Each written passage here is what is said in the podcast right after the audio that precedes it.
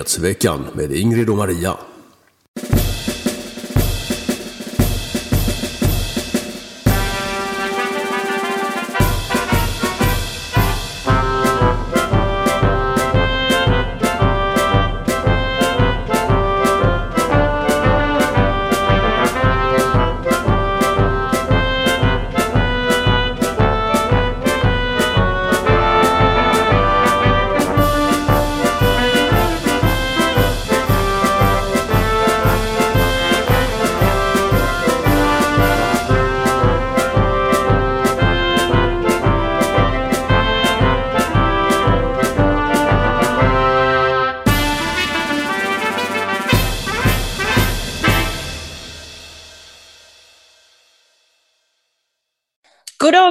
Allesammans och hjärtligt välkomna till nyhetsveckan 187.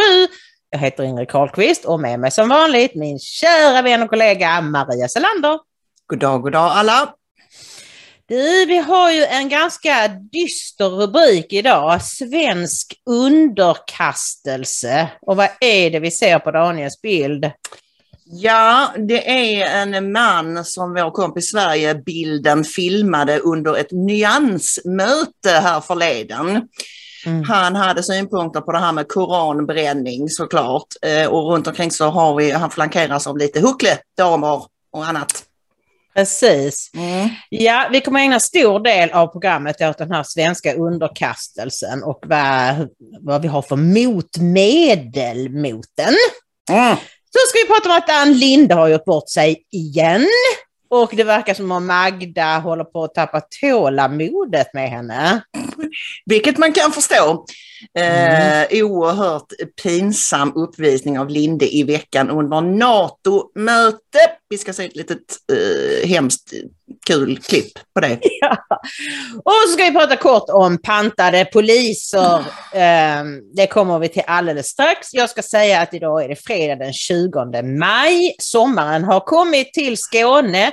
Syrenerna blommar för fullt, rhododendronbuskarna slår ut och det är faktiskt ganska underbart. Det är det. Det är lite det är inte så soligt men det är jäkligt inte varmt. Idag, nej. nej mm, det är ändå varmt och det, samma igår. Det är jättevarmt och mina dahlior eh, stormtrivs. Mm. Ja, härligt. Mm. Nu, vi har några plåterna sponsorer. Eh, vi har Rolf, vi har Per eh, och Karina som skriver gåva. Henrik S skriver opinionsbildningsbidrag och månadsgivaren Gaber. Stort tack till alla er och stort tack till alla er som har donerat lite mindre summor. Ni kommer såklart upp i remsan. Och ni som ännu inte har provat på detta och liksom eh, donerat till oss, hur gör de Maria? Ja men då går man lämpligen in på ingridochmaria.se och så väljer man ett betalningsalternativ där det finns bankgiro, det finns Swish, det finns den fantastiska donorboxen där man kan bli månadsgivare och så finns det den lilla eh, Media Link-knappen för mindre belopp.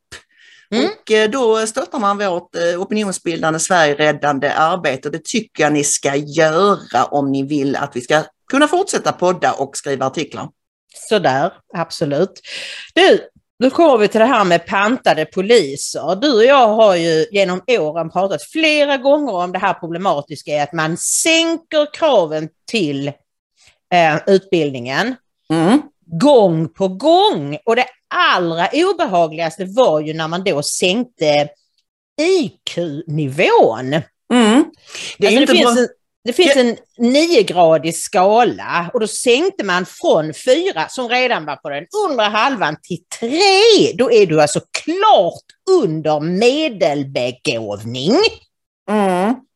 Vilket ju inte, alltså det är illa nog att man, man sänker fyskraven då för att kvinnor och sådär mm. och, och hur nu är. Eh, men det här är som du säger ännu värre därför att en polis måste ju i första, alltså den allra viktigaste egenskapen som man bör ha är ju bra omdöme. Mm. Och det kanske man inte har om man är lite halv bakom flötet. Nej, och nu är det alltså en, eh, en lärare vid eh, Södertörns högskola, deras eh, polisutbildning. Han heter Johan Siverland och han har skrivit en, en debattartikel i Polistidningen och i Aftonbladet kan vi då läsa Polisstudenter som fuskar måste äta psykofarmaka för att klara vardagen och inte kan utläsa sitt eget personnummer.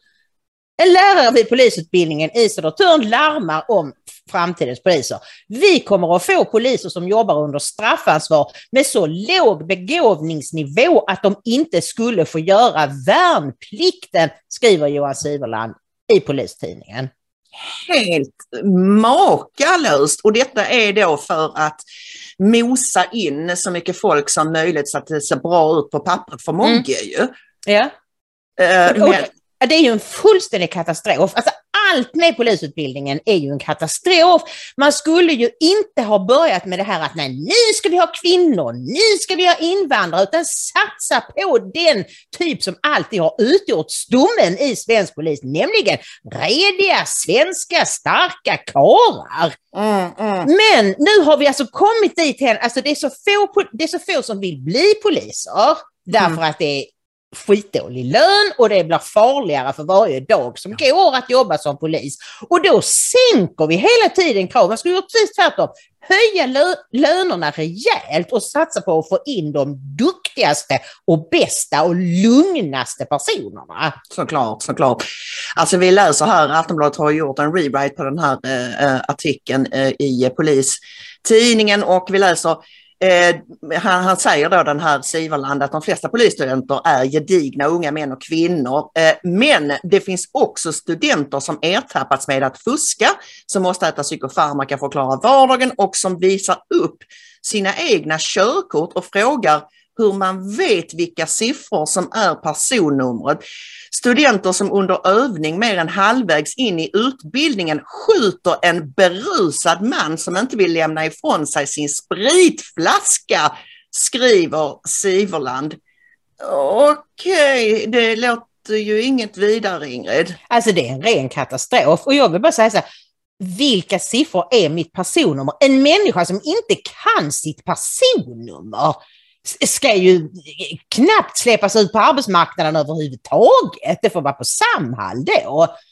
Att man, måste, att man inte ens vet sitt personnummer. Att man frå- Nej, alltså jag blir, jag blir så djupt förtvivlad över detta Maria. Mm. Och särskilt i dessa tider när vi som sagt, som vi ska komma till sen, har en väldig massa människor i det här landet som är beredda att döda poliser för att någon bränner en koran. Mm, mm.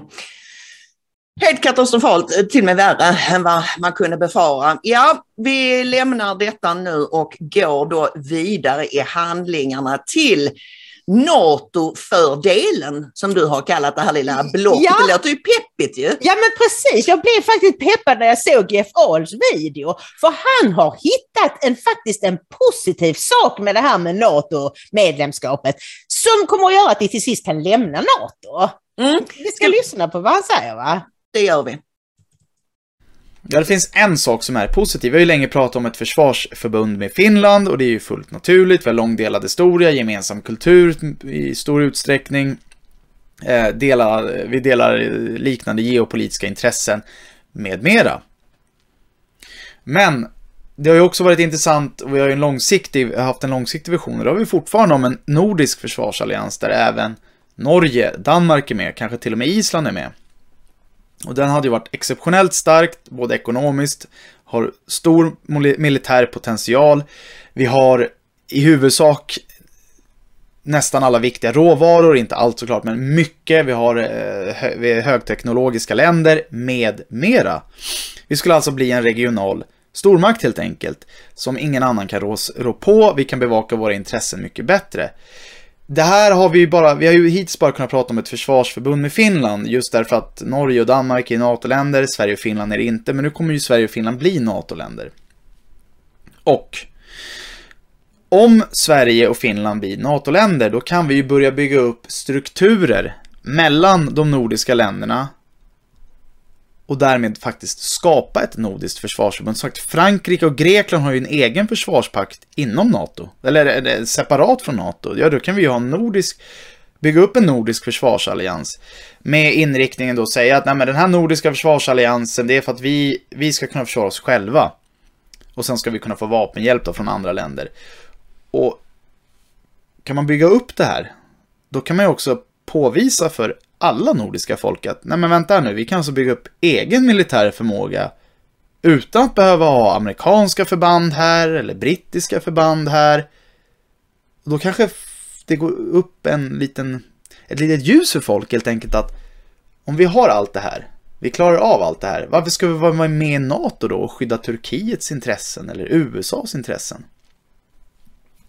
Det gäller att se det positiva i det negativa, om ni förstår vad jag menar. Nu har vi alltså potential att praktiskt visa hur det går. Och det här ska vi jobba stenhårt för, att man ska bygga upp de här, den här parallella strukturen. Jag skiter i vad folk tycker om att bygga upp parallella strukturer. Det ska göras för att påvisa att en nordisk, ett nordiskt försvarsförbund kan stå på egna ben. Sen kan man ha avtal med andra länder som garanterar att man får försörjning även om det blir krig, att man garanteras vapenleveranser och annat sånt där. Det kan man ha separata avtal, men det ska inte vara med några försvarsförpliktelser alls. Därför att det finns intressen hela tiden. Det kommer alltid finnas stormakter som har intressen av olika skäl och det gäller att spela ut stormakterna mot varandra och maximera den egna vinsten. Nu är vi där vi är och nu har vi potential att praktiskt påvisa att det behövs bara nordiska trupper i Norden, bara nordiska krigsförband i Norden. Vi behöver inga andra. Vi kan försvara oss själva. Men det kräver också att upprustningen fortsätter och det kräver då att till exempel Alternativ Sverige förordar fortsatt upprustning. Och att vi jobbar för eh, en nordisk försvarsstruktur och att vi fortsätter arbeta för att vi ska lämna NATO. För nu handlar det inte om att inte gå med, utan vi ska lämna NATO. Men första steget på väg ut ur NATO, det är att få, få de här nordiska försvarsstrukturerna på plats och sen aktivt lobba för att Norden kan stå på egna ben, fria från de olika globalistiska organisationerna, såväl EU, FN som NATO. Bara så kan vi bygga oss starka och bara så kan vi värna våra egna intressen. För vi har väldigt lite eller ingenting gemensamt med de flesta andra NATO-allierade. Jättebra Jeff! Vad glad jag blir. Det, det, är inte så ofta man, eh, man... Eh, Jeff brukar vara så arg äh, alltid, så det, det, det, är väldigt ovanligt att man ser honom så här positiv och det, jag gillar det verkligen. Ja, och du och jag, vi gillar just det här att försöka se det positiva i det negativa. För inget mm. ont som inte har något gott med sig, heter ju ordspråket. Och han pekar ju här på någonting helt fantastiskt, att när vi kan visa, när vi nu kommer med, vilket visar sig inte vara så lätt som eh, de trodde. Men då kan ju de här, jag är rätt säker på att både Danmark och Norge skulle tycka det var mycket, mycket bättre såklart än att ha mm. du vet, amerikanska förband och kärnvapen på mm. sin egen mark. Så mm. det, tack Jeff för att du peppade upp oss. För detta vita piller. Det, det, behövde vi. Ja. Jaha, men hur var det nu? Eh, du var inne på det precis här. Det, eh, det var inte så lätt för Sverige och Finland att komma med i NATO, eller kanske framförallt inte för Sverige. Nej precis, men nu har ju NATO sagt att de betraktar detta som en ansökan. Så de kommer inte att gå vidare med Finland om nu Turkiet, som det handlar om, säger tvärnej till Sverige. Så att eh, då, mm. då drar vi med oss Finland i det fallet. Men jag kan tipsa om en video med eh, Lars Bern eh, och, och eh, Vilgert, eh, där Lars Bern eh, han spekulerar lite grann i att han tror inte att vi kommer med före valet. Därför att Turkiet, det här är inte bara som de liksom viftar lite och så, utan de har någonting. Och han menar att det kanske är så att eh, Erdogan har, har lovat Putin att Sverige och Finland kommer aldrig med. Det är därför han ser så belåten ut när han säger njet, inga problem liksom. De får väl gå med i NATO. Ja, och det, för det är ju intressant att ryssarna har inte riktigt reagerat så som jag trodde att de skulle göra, Nej. eller som många trodde att de skulle göra, att de skulle bli alldeles rasande, utan de har bara sagt ja, ja, ja, ja, gå med då, det är ändå inget hot mot Ryssland, ungefär mm. har de sagt. sagt. Och, och Lars, Bern tro, Lars Bern tror att det beror på att Putin skulle ha varit den som varnade Erdogan för kuppen 2014 eller 16 eller när det var. Mm. Men jag frågade Fåglar som sa nej, nej, nej, det var ju han själv som hade arrangerat det för att bli av med den här gulen, gulen-rörelsen och så. Men hur som helst så verkar ju de vara ganska chummy med varandra, Putin mm. och, och, och Erdogan. Och Turkiet köpte ju då ett ryskt luftvärnssystem som jag berättade om i måndags.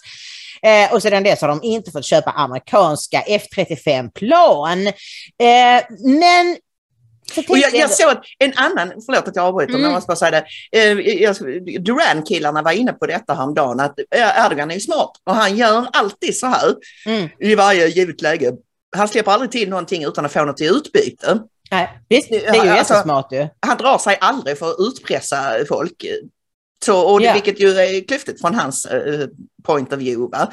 Så att, uh, ja. Så de, och det var någon som hade frågat, ja men alltså USA har ju också bojkottat er för vissa saker, ni får inte köpa F35. Ja men de kan vi inte göra något åt, de är ju redan NATO-medlemmar. Men här har vi en möjlighet att stoppa Sverige. Mm. Och eh, då läste vi eh, en jättespännande artikel i Fria Tider som absolut, det har absolut inte nämnts i svenska mainstream-medier att eh, rubriken är Feministkaos kan ha sänkt svensk NATO-ansökan.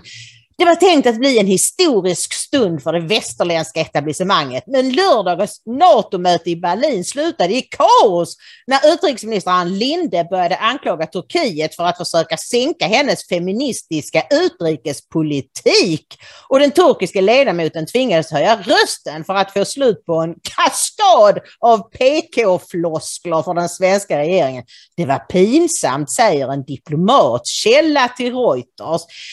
Och alltså fåglarna säger ju det att det är UD, sedan kvinnorna tog över UD, vi har ju haft flera kvinnliga utrikesministrar och den ena domare än den andra. Eh, mm.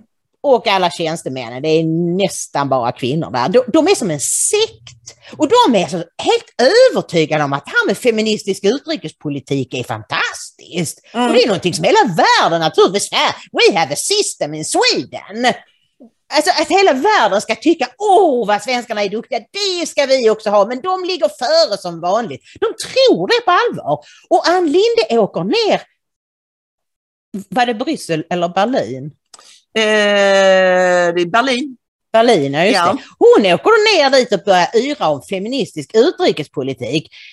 Och, ja, och får då på moppo. Hon, hon tog sig ton dessutom mot eh, den turkiska diplomaten och, och, och liksom pratade om att Sverige kräver ditten och datten av, av, av Turkiet. Alltså hon formulerade sig på ett sådant sätt att, att liksom eh, jag ser, eh, jag ser, att fåglarna har sagt det också, att, att, när man diskuterar med turkar och även, och även ryssar så måste man vara rak på sak och ganska brutal och man kan inte hålla på med idiotiska floskler. Och, den, och jag kan tänka mig att de inte heller ut, uppskattar den här typen av utpressningsförsök eller påtryckningsförsök eller vad man ska säga. Va? Alltså att de, Ja. Det, det, är liksom länder som, som eh, macholänder låter kanske mm. konstigt, men jo, du men, förstår vad jag menar. Och att då sitta och yra om, om feministisk, uh, in Sweden we have a system and a feministic uh, utrikespolitik. Liksom. det, det, det, det håller inte.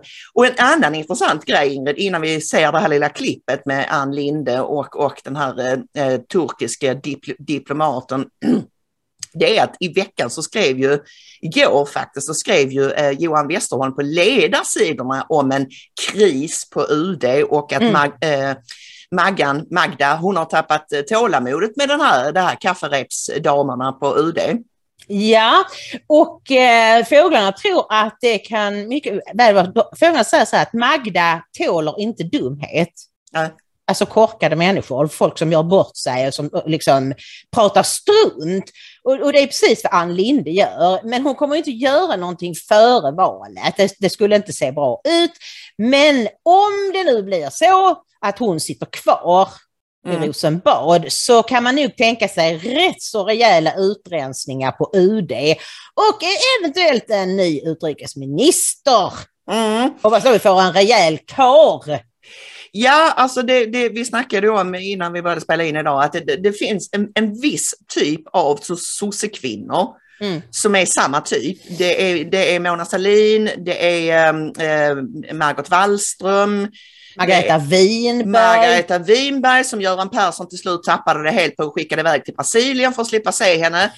eh, Mona Sahlin, hon har otur när hon tänker. Var det, väl, var det hon eller var det Wallström? Uh, ja, alla, alla de här kackelkärringarna och, och, och Ann Linde verkar också vara en sån. Mm. Medan eh, Mag Maggan, Magda, Magdalena Andersson, eh, tillhör liksom en annan, hon är en annan sort, hon är mer manlig i sitt sätt helt enkelt. Ja. Hon är ju en av Göran Perssons flickor, precis som jag kan tänka mig att Anna Lind var lite mer åt det här pragmatiska hållet också som, som eh, Magda. Det Eller? tror jag. Det är kvinnor som, som du säger, tänker mera manligt, som inte håller på och duttelidutta, utan här måste saker bli gjorda. Jag är för Exakt. tusan statsminister och du är utrikesminister. Håll inte på med sånt trams. Verkställ! Ja. Ja. och och Ja. hon har ju fått överta de flesta av Löfvens ministrar. eh, Och eh, det säger frågan också, om hon sitter kvar så kommer det bli rejäla, alltså nya människor Mm. på ministerposterna. Ja, låt oss vid Gud hoppas det åtminstone. Eh, För att en grej som är lite oroväckande Ingrid, det är ju att hon inte bara behöll Morgan Johansson utan även utökade hans portfölj Ja. faktiskt till att även innefatta inrikesminister. Det kanske var medvetet för att han skulle misslyckas. Göra bort sig ännu mer. Ja, men nu, nu ska vi ta en titt på hur det såg ut när eh, Ann Linde fick på Moppo i Berlin. Ja, vi ska bara säga till dem som bara lyssnar att det mesta här är på turkiska så att ni kan ju inte hänga med. Men vi vill ändå visa det för att se, för att visa Ann Lindes minspel när den här turken fullständigt hyvlar henne med jäms med fotknölarna. I have been clear about our position regarding northeast Syria, where the strong EU position remains the same. We continue to urge Tur- Turkey to withdraw. We urge Turkey to withdraw from Syria. Yani Türkiye'yi Suriye'den çekilmesi için uyarıyoruz. Bir kere diplomaside böyle urge kelimesini kullanmak e, tepeden bakmacı bir yaklaşımdır. Doğru bir yaklaşım değil. O kelime yanlış. Siz kimden aldığınız yetkiyle Türkiye'nin Suriye'den çekilmesini istiyorsunuz ya da Türkiye'yi uyarıyorsunuz. Suriye'deki rejim İsveç'e veya Avrupa Birliği'ne böyle bir yetki mi verdi? Biz Suriye'yi bölmek istemiyoruz. Ama siz Suriye'yi bölmek isteyen PKK'lılara destek olmak için Türkiye'ye çekiliyor. Peki İdlib'den de çekil diyor musunuz Türkiye'ye? Veya DAEŞ'ten temizlediğimiz bölgelerden çekil diyor musunuz? Hayır. Neden? Çünkü İdlib'den çekilsek 3 milyon daha mülteci Türkiye'ye gelecek, oradan da Avrupa ülkelerine gidecek. Nereden çekilmemiz lazım? PKK'dan temizlediğimiz alanlardan Türkiye'ye çekilmesi lazım. SDG, PYD, YPG, PKK hiçbir ayrım yok. Siz öyle görmek istiyorsunuz. İşte gördünüz, ofisini açtırdınız, ofisin başına gelen adam hakkında kara paraklamayla ilgili soruşturma başlattı. Bunlar terörist. Aramileri dinleyin, Asurileri dinleyin, Hristiyan azınlıkları dinleyin, PKK, YPG, sizin dediğiniz SDG onlara neler yapmış onlardan dinleyin. Suriyeli diğer Kürtleri dinleyin, Avrupa'daki Suriyeli Kürtleri dinleyin, Suriye Ulusal Kürt Koalisyonu'nu dinleyin, PKK dışında birçok Kürt kuruluşlar, dernekler var, kapatılan siyasi partiler var, öldürülenler var, hapse atılan Kürtler var. Şimdi PKK'lılar Kürt oluyor da onlar ne oluyor? Sizden rica ediyorum. Diyarbakır'da bir yıldır çocuklarını bekleyen annelere bir gidin konuşun. Onlar da eli öpülesi Kürt anneler. Siz de bir annesiniz. Onları da dinleyelim. Görün anlatsın size PKK nasıl bir terör. Biz de açıkça düşüncelerimizi 83 milyon vatandaşımız adına söylemekle mükellefiz. Kişisel bir şey yok. Nothing personal. Alltså är ju slutet. Nothing personal säger han. Ja. Och det är ju intressant därför att vi, vi ska prata om det här med hur feminismen ligger bakom underkastelsen till stor del. Just det här att kvinnor tar tar kritik personligt. Mm. Alltså hon, Ann Linde står där tror jag och känner sig jättekränkt. Mm. Det kan hon i och för sig göra för det är ju mycket henne han vänder sig mot. Men det handlar om hela den här feministiska utrikespolitiken och allt det svamlet. Mm. Kan du Ja, göra en kort sammanfattning av vad han sa för de som bara lyssnar? Ja, nej, han är ju skitförbannad över att... han Du, får- du, får jag bara säga en sak? Han är, det är alltså Turkiets utrikesminister, Mevlut eh, Savasoglu, någonting sånt. Okej. Ja. Ja, eh, han, han, är, han är skitförbannad över att han tycker att eh, Sverige stöttar de olika kurdiska, som han ser det, terrororganisationerna då. Det är PKK och det är YPG och det är alla de här eh, kurdiska eh, kamporganisationerna. Och där, där sitter ju, kan man ju inflika, där sitter ju sossarna väldigt eh, pyrt till därför att hela deras regeringsmakt bygger ju på att de eh, gjorde utfästelser eh, åt den före detta YPG-soldaten eh, Amineh Kakabaveh. Mm eh, som sitter som vilde nu i riksdagen och som eh, före detta Vänsterpartiet och som gick med på att rösta igenom sossarnas, eh, att de kunde tillträda då, Mm. mot olika försäkringar om att Sverige ska hjälpa kurderna på olika sätt. Så då, Sverige sitter ju i en rävsax där och, och vi, vi, vi kan eh, vi kan eh, konstatera också att eh, man tydligen under, enligt Fria Tider, under det här mötet, det, det är någon anonym diplomat som har pratat med Reuters Mm. som berättar att det var väldigt tryckt stämning och det var, det var pinsamt och det var, ja, du vet. Eh, och, och att man också konstaterade att eh, ehm, så som Finland la fram sitt, Finland la fram sitt budskap och, och, och liksom förde dialog på ett mycket mer eh, vad ska vi säga, försiktigt sätt eller diplomatiskt sätt. Medan- Ödmjukt kanske. Ödmjukt kanske, medan Sverige då bara bom, bom, här kommer vi och vi ska bestämma och vi ska och Turkiet ska göra detta och detta och ni hör ju, han tar väldigt illa upp av att, av att Ann Linde säger we urge Turkey, alltså vi Mm. uppmanar Turkiet att göra vissa saker då i norra Syrien och, och bla Och så bla. går han igenom då att om vi skulle liksom lämna det där så tänk på alla de, de eh, liksom minoriteterna, kristna nämner han också, som, som, Mm. som blir slaktade av de här eh, eh, IS-styrkorna. Och, så. och sen tycker jag det är väldigt intressant när han på slutet säger att eh, Turkiet med våra 83 miljoner invånare, en tydlig passning till det lilla pisslandet Sverige. Exakt, exakt. Det han säger i ett nötskal är att ni ska inte komma här och, och domde, försöka domdera över oss överhuvudtaget. Det, Sen är det ju så, fåglarna säger ju det, att hon skulle ju kunna istället för att stå där och, och, och, och liksom yra om, om feministiska utrikespolitik, så finns det en massa bevis. Sverige har bevis för att turkarna begår brott mot folkrätten, avrättar civila summariskt. Här är bildbevis, säger fåglarna. Mm. Och vi vet att ni har hjälpt al-Qaida i norra Syrien och använder dem som legosoldater i Nagorno-Karabach. Vi har bevis på vapen som går till IS. Sen kan vi ta en dialog. Det är så man får möta sådana här macho-gubbar. Liksom. Mm. Ja, vi tycker ju det är roligt att han, att han läxar upp henne. Men hon, hon är ju för dum för att fatta ett, hur hon ska prata med dem och två, vilka bevis hon ska lägga fram. Inte Mm. yra om feministisk utrikespolitik. som, som, hur, hur tänker hon sig att det ska tas emot? Ska, ska turkarna plötsligt få en aha-upplevelse där? Ah, feministisk utrikespolitik, det är det vi har så... Va? Jag tror det. Jag tror de är som en sekt där på UD.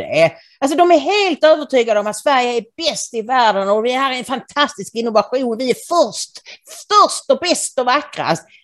Så hon kan inte, helt enkelt inte förstå varför han inte faller ner på knä framför henne. Men här fick hon sig en läxa. Mm, verkligen. Du, eh, då går vi vidare till det här med underkastelsen, Ingrid. Svensk underkastelse. Vi tänkte att vi skulle ta avstamp i eh, ett litet klipp som eh, Sverigebilden har filmat. Det var söndagen den 8 maj var han på ett möte i Göteborg med eh, nyansanhängare, ni vet partiet Nyans, det islamvänliga partiet Nyans, som Mm. även har ett par batikdamer i styrelsen, såg vi på deras Ja. hemsida. Usch, ja. Mm, ja, de hade möte och då gick Sverigebilden runt och frågade lite grann hur de ställer sig till det här med eh, koranbränningar och sådär. Nyans har ju sagt att de vill förbjuda det. Ja, och här, alltså här får ni verkligen en crash course, en snabbkurs här i hur muslimer ser på folk som vågar mopsa upp sig på detta vis och kritisera eller ännu värre bränna Koranen. Det här är vad ni har att vänta kära vänner om vi inte gör någonting mycket snart. De får göra vad de vill där ute. Men de ska inte provocera mig fram och komma framför mig med polisens hjälp, med samhällets hjälp bränna Koranen framför mig och snacka skit om min Gud. Vi kräver, ja, vi kräver detta. Det ska vara förbjudet enligt lagen att bränna Koranen. Vi kräver detta. Inte bara det partiet. Varje muslim kommer kräva detta. Inte bara i Sverige, även utomlands. Våra eh, bröder i alla arabvärlden, muslimska länder. Vi är emot detta. Hur tänker muslimer eh, när man har fått se att det varit koranbränning de senaste veckorna? Hur tänker man som muslim då? Det är mycket för kränkande för oss. Kränkande. Så vi kan, inte, vi kan inte acceptera det. Idag är det inte förbjudet att bränna varken Koranen eller Bibeln i Sverige. Enligt lagen är det inte förbjudet. Det är på grund av det vad, vad ni tycker att eh, enligt lagen är frihet eller vad kallar det. det Vi tycker inte det är uh, acceptabelt. När du såra så många människor och förnedra dem på vår heliga, heliga bok. Vem skulle acceptera det? Att bränna en helig Koran är lika med att bränna en moské. Och nästa gång, nästa steg blir bränna moskéer. Och nästa blir sätta sig på muslimer. Och det här är allvarligt liksom. Det är inte någonting, det är inte någonting som man kan bara eh, låta att det händer. Det här är fel. Tycker du att det ska vara förbjudet att kritisera Koranen? Man får säga vad man vill. Man ska kritisera om Koranen. Där Koranen går fel om man tycker. Jag själv som muslim, jag tycker inte ett enda ord, ett enda ord i Koranen är fel. Tycker jag inte det. Annars skulle jag inte ha som min bok. Men den som motsätter det och kritiserar får säga vad man vill. Man får kritisera muslimer. Där vi går fel får man säga. Där man tycker eh, det är fel på Koranen får man säga vad man vill. Vi kräver att lagen ska anpassa sig till de muslimer som bor i det här landet. Att ta hänsyn till deras känslor, till deras, ja, vad ska man säga, eh, traditioner. Vi är nästan en miljon muslimer i Sverige, om inte mera, jag vet inte hur många. Men minst en miljon muslimer. Och då kommer en psykopat på grund av att han utnyttjar frihetslagen och säger att ja, jag bränner Koran. Och sen, vad händer nu? Det bör vara under Ramadan månad, den heliga månaden till alla muslimer i världen. Så vi är 120 miljarder muslimer. Då kommer han och, och förnedra oss på så sätt. 120 miljarder muslimer är de kanske inte riktigt än i världen, men eh, de är många och som den här glasögonmannen konstaterar så är de minst en miljon i Sverige, kanske mer. Vi skulle nog säga två miljoner kanske. Ja. Det, det, är jättesvårt att säga exakt, men någonstans där. Eh, och glasögonmannen tycker ju även att nu är det dags att vi anpassar lagarna i Sverige efter muslimer. Det ja. säger han ju rakt ut. Och ni har er den där äh, frihetslagen eller vad ni kallar den. Ni, mm. alltså ni, mm. ni andra, ni som är Sveriges ursprungsbefolkning men som vi nu ska ta över. Mm. Ni, det är så tydligt. Alltså jag blir så trött på alla dessa människor som påstår att det är du och jag och sådana som vi som liksom segregerar och delar upp folk. De, de avskyr oss. När mm. ska folk fatta det Maria? Och inte ja, alla muslimer, nej. Men nej. de, ni hör på den andra, han TPT-mannen, om det, någon som kommer ihåg det gamla, den gamla förkortningen Tänder på tårta. Ja, den, den svarte mannen kan vi säga. Ja, ja. Mm. ja vad säger jo, han? Jo, men han säger ju, han säger ju, han säger ju att ja, man får kritisera, och så, men, men liksom hela hans sätt, han är väldigt aggressiv och han säger att att bränna en koran är som att bränna en moské. Nej, en moské, och bränner du en moské så är det mordbrand. Mm, mm. Att Precis. bränna en bok är fullständigt lagligt, men de skiter i vad vi har för lagar. De vill ha sharia. Och de muslimer som vill det, de är tillräckligt många för att driva igenom det snart. Mm. Kanske dags att damma av eh, de här eh, opinionsundersökningarna som har gjorts. Vi har ju tagit upp dem tidigare, men vi, vi kan ju prata om det igen, hur, hur många procent eh, det är i olika länder som, av muslimer som vill ha sharia. Det brukar ligga på, ska vi säga, 70, 80, 90 procent, det beror lite på landet. Men, jag har faktiskt den kartan här på mitt skrivbord. Amen. Ja.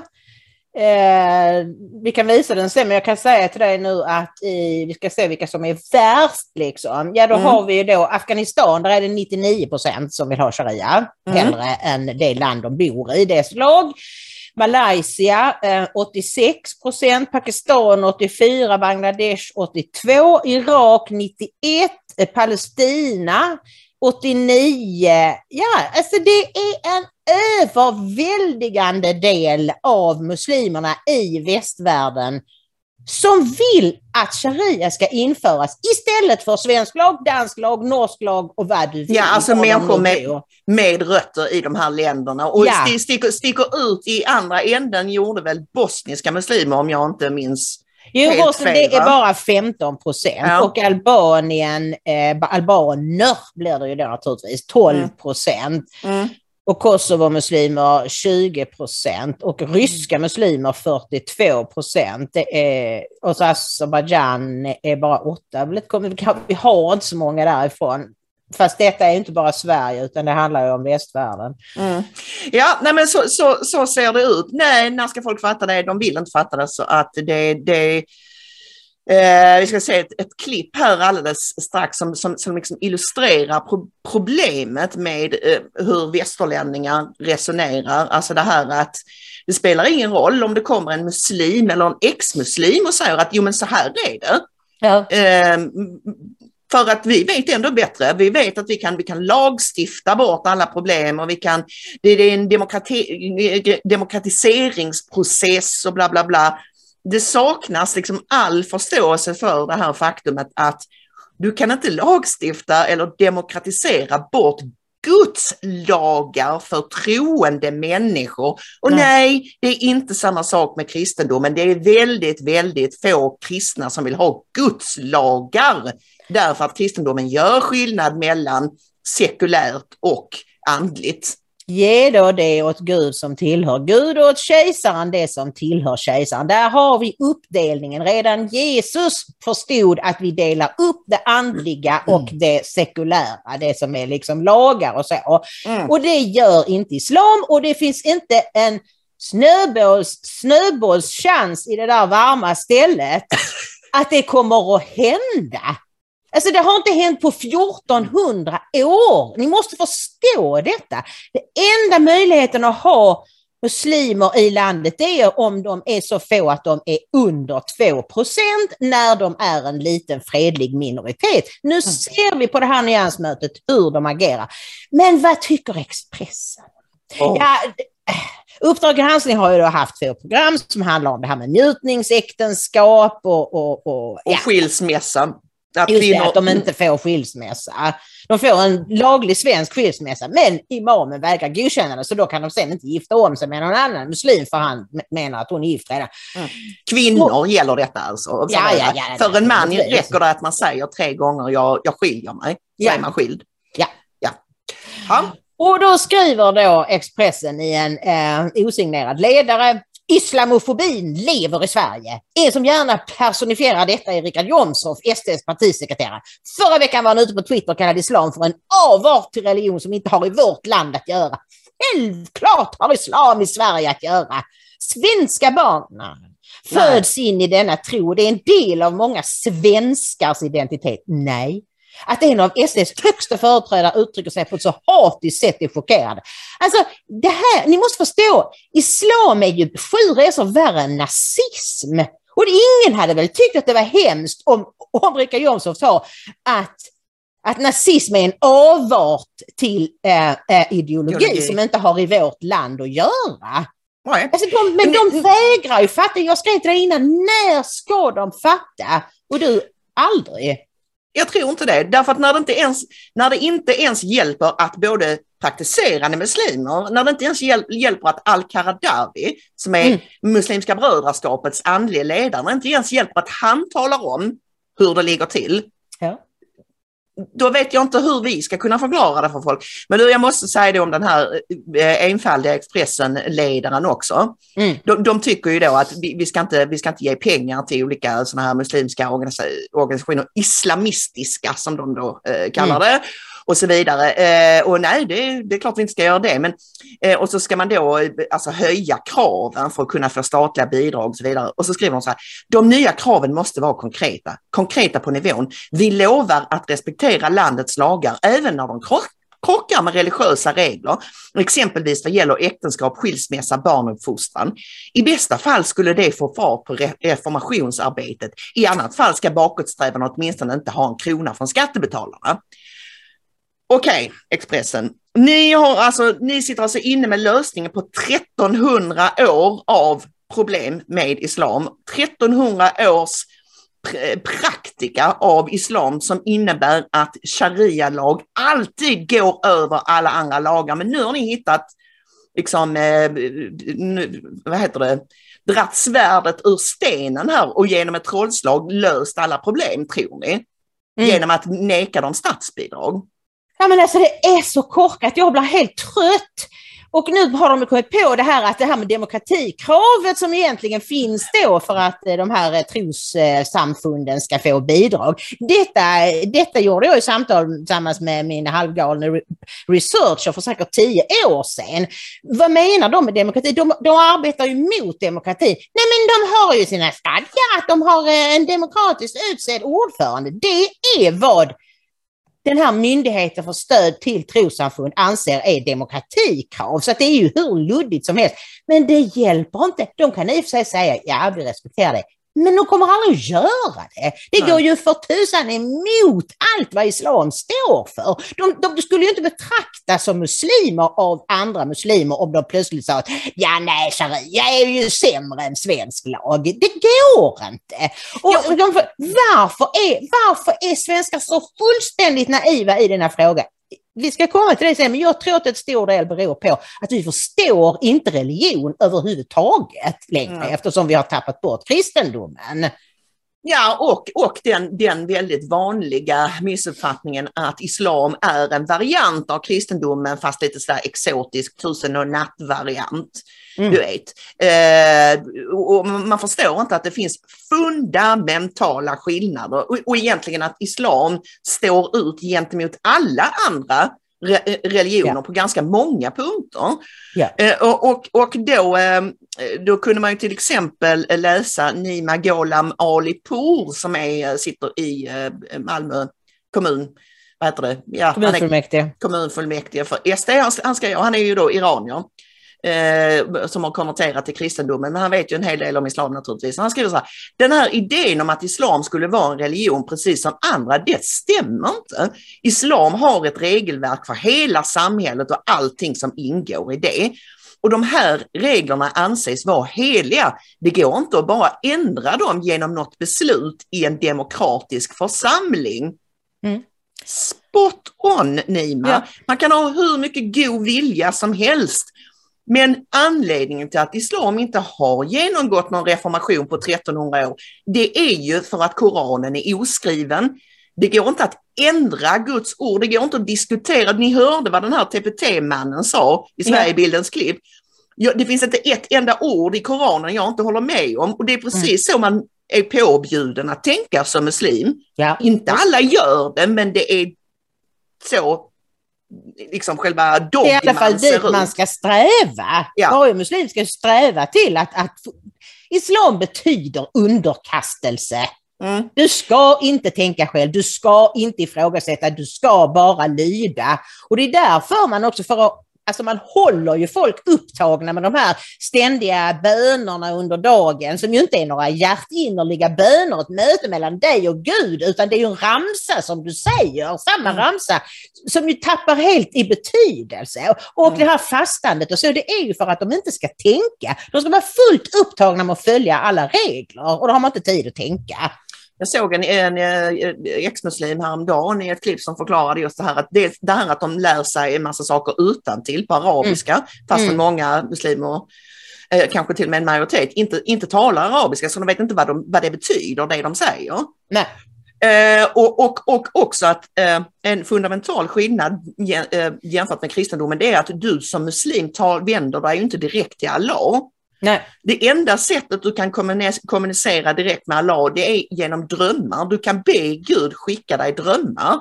Mm. Men du eh, talar inte direkt med Allah. Det gjorde inte ens Muhammed. Han pratade, pratade med änglar Ja. som kom med budskap från Allah. Mm. Så att det är också en fundamental eh, skillnad där. Att du har, du har inte alls den personliga relationen med Gud som vi Nej. har inom kristendomen. Men nu ska vi titta på Centerns ekonomisk-politiska talesperson Martin Ådahl som diskuterade islam i det här Sverige möts-programmet. Och han är liksom, han verkligen symboliserar den här överlägsna svensken som tror att han vet. Han vet inte uns om islam och där står han och talar om för Omar Makram som har flytt från Egypten för att han lämnade islam. Talar om för honom att han står och generaliserar om muslimer. Man blir helt, man blir helt tokig när man ser det. Kan vi ta med. Omar Makram, välkommen hit. Tack. Skribent är du, du driver en podd som heter Sista måltiden och du kom hit från eh, Egypten som asylsökande 2014. Eh, om vi tar det där med kultur och värderingar först. Eh, de skiljer sig väldigt mycket åt, till exempel mellan Egypten och Sverige, gissar jag. Man kan säga den extrema motsatsen till Ja. den svenska kulturen. Hur viktigt är det där? Eh, Hur stort hinder är det för integrationen? Eh, jag tycker att det är jätteviktigt. Eh, Sverige har tagit emot många som kommer från ja, kulturer som är den extrema motsatsen till den svenska kulturen. Till, det vill säga den extrema motsatsen till en sekulär liberal demokrati. Eh, och det som också har varit ett problem att Sverige har satsat inte på att assimilera in dem i en liberal demokrati. Man har satsat eh, på multikulturalism. Och det är lite som att eh, försöka att både båda äta kakan och ha den kvar. Det, Varför funkar inte det där då? Men det går inte att ha multikulturalism och liberal demokrati samtidigt eftersom de, eh, det är många som kommer från kulturer som inte tror på en liberal demokrati. De har en helt annan syn när det gäller till exempel eh, religion, yttrandefrihet. Eh, därför vi, vi har hederskultur till exempel, islamism, klankulturen. Därför har vi islamiska samfund som, som har eh, i princip statligt finansierat eh, religiös koppleri. Hur, hur svårt var det för dig att ta dig in i det svenska samhället? Eh, Det, det har inte varit svårt, men, men det, eftersom jag själv tror på den liberala demokratin, så det har inte varit svårt för mig. Däremot har det varit lite svårt för mig att, att förhålla mig till, till svenskarnas försiktighet, skulle jag säga, när det gäller kultur och religion, eh, speciellt islam. Ehm, Jag har, jag har kommit här eh, till Sverige på grund av att jag har lämnat och kritiserat islam. Och det har varit jättekonstigt för mig att se hur det är i den offentliga debatten då.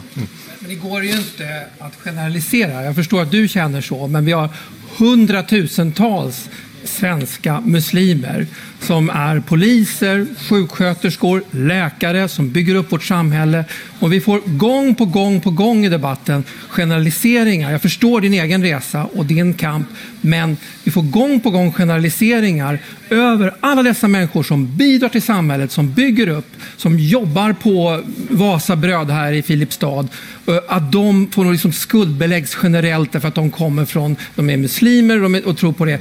Fundamentalismen, hederskulturen är vi ju alla emot. Alla som står kring det här bordet, tror jag, hoppas jag. Men utan det, frågan är ju den här, om man ska skuldbelägga en hel grupp i svenska samhället, det blir ju också så oerhört negativ. Vi ska säga välkommen till dig också. Martin Ådahl, eh, Centerpartiet, talesperson i de här frågorna. Men, men det ja, är väldigt... Ekonomisk politisk talsperson, men det... Men det är, det är exakt, det är väldigt typiskt av den svenska debatten. När folk kan inte göra skillnad mellan islam som en religion, en uppsättning idéer, och muslimer som människor. Så för dem, islam och muslimer är samma sak. Så kritik av islam blir per aut- automatik hat mot muslimer. Kan- Så religionskritik eh, är inte möjligt när det gäller islam här i Sverige. Men, men ligger det är- någonting det är- i det där det är du... som inte skiljer mellan fundamentalister, personer som bedriver hederskultur, som utgör en pytteliten minoritet av alla muslimer som är hårt arbetande i det här landet. Det, är skillnad mellan den fundamentalismen. Men det är du som pratar om muslimer då? Ja, men jag, Jag pratar om islam, Du om pratar, en religion. Ja, men man kan inte generalisera en religion som Så- du är emot. Så, så du tycker till exempel att eh, emot- religionskritik Men när det gäller tycker du att islam... det fungerar som det är? Alltså, jag- jag- Oh, vad jag- pinsamt. Ho, ho, ho, ho, Ingrid. Det är så fruktansvärt pinsamt. Det, problemet med detta är ju att det sitter en massa svenskar framför tv-apparaterna och tycker att han har rätt. Tror du det?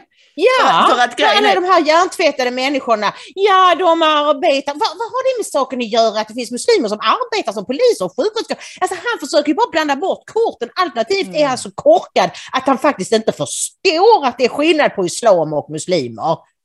Nej, Omar Markan försöker ju säga det att det, det, det är ju, det är ju, du, du- du förväxlar ju de här två begreppen. Islam är en uppsättning idéer Mm. och det måste man få lov att kritisera och sen, muslimer är människor, individer.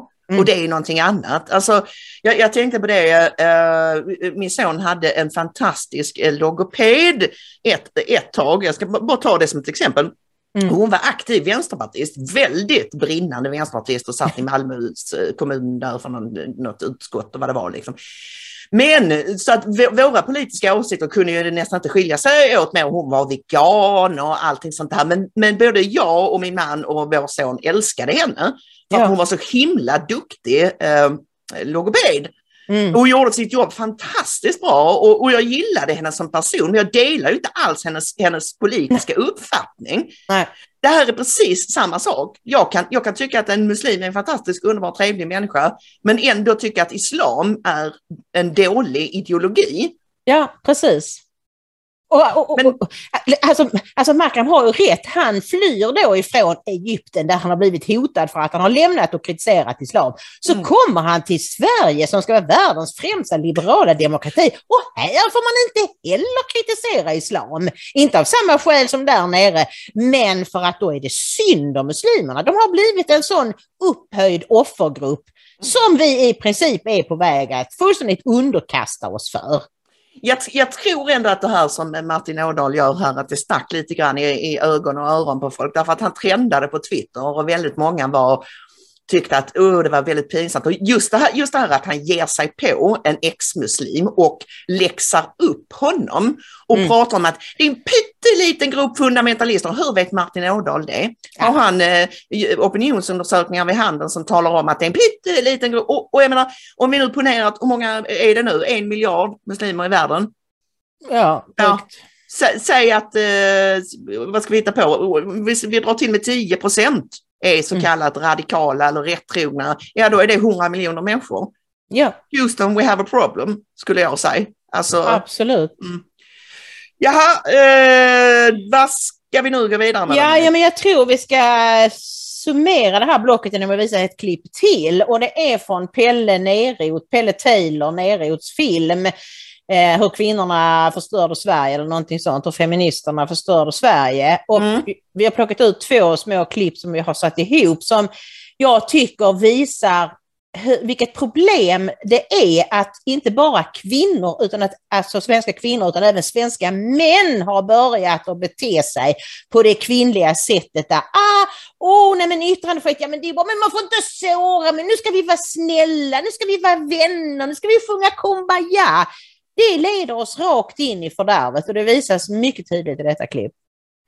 It's very difficult to give someone harsh criticism at Swedish universities. So that will be treated as a work uh, environment issue. The, the, academic culture I grew up with is you attack mm. the idea, obviously, to improve the idea, and yeah. the bad idea gets, right. gets discarded. Mm. So you stop a person from pursuing the wrong idea if it's right. a bad idea, and then yeah. he picks up a better idea. Yeah. And that's how ideas advance. Exactly, that's a, exactly. I don't know, an 18th yeah. century John Stuart Mill idea, but that's changing now. Yes, I think it's changing Is it because now, there's a confusion between the person and the idea? They think you're criticizing the person when you're actually yes, criticizing the idea. Yes, I think that's increasingly the case. This is partly a, an effect of the increased female activities in academia. So we have more female uh, uh, professors, we have more female lecturers and so on. We have more, above all, we have much more female managers and, and university leaders. And that certainly affects the whole thing because uh, women have a tendency to be less tolerant about uh, what you can say and what you can do, and uh, are more concerned with uh, keeping social ties, you know, and uh, having a nice work environment and things like that. So, so it would be very strange if the fact that we now see increased uh, female involvement at the university didn't at all have any connection with the fact that we also see a limitation of freedom of speech. What the academics told me was that male and female natures are real not constructed. Female kind heartedness explains why they're more influenced by emotional appeals portraying all immigrants as vulnerable. That's why the unaccompanied minor features so prominently in the media. In an alienating modern society where we're out of touch with our practical child rearing roots, it's not the custom for middle class women to have children before they're 30. Migrants become surrogate children, hence the unbelievable aggression with which they're sometimes defended by women in their 20s. I also learned that women are by nature compromising, more interested in social ties, and more likely to take criticism personally. Obviously, some women are more aggressive than some men, but we're talking averages here. Eric Olsson, who's a professor of theoretical philosophy, is as smart as they come. He thinks female power in academia is a threat to freedom of speech, as not offending becomes more important than seeking the truth. And perhaps that's what we're seeing in society at large. Getting along and compromising is more important than seeking the truth. Critiquing ideas such as Islam is confused with criticizing Muslims, when of course they're not the same thing. When faced with intolerant cultures, the female instinct is to appease and befriend rather than confront and challenge. Intolerance is tolerated so that everyone can get along in the short run. But this approach has its limitations.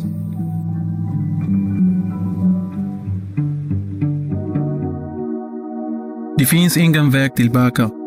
Sverige blir aldrig som det varit. Det är inte bara nya svenskar som ska integreras. Alla behöver integreras, även etablerade svenskar. Integration handlar om ömsesidighet. Något nytt.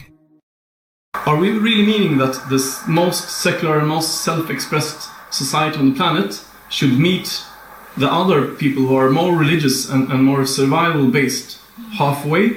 Meaning to say that we should really be cast uh, backwards in a sense uh, to another time and place, um, making Sweden a more and more religious and more conservative, reactionary, more patriarchal uh, society full of fear-based, with a uh, weaker state and, and more tribalistic affiliations, just to normalize or to integrate ourselves in a sense. Integration can mean that one meets in the middle, but why should the world's most liberated society want to meet some of the most traditional, tribal, and survival oriented societies in the world in the middle? In Afghanistan, women are marriageable at 12, and Sweden is at 18, so should we split the difference and allow them to marry at 15? In Afghanistan, gays are put in jail, so should there be just a fine against this middle road Sweden? What's the medium between topless and fully clothed on the beach?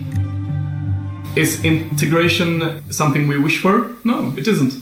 We don't want to go back. We want to make our own society function. Do we want people to assimilate? Mm-hmm. Yeah, perhaps we want, but is it possible? Mm-hmm. I don't know. I don't think so.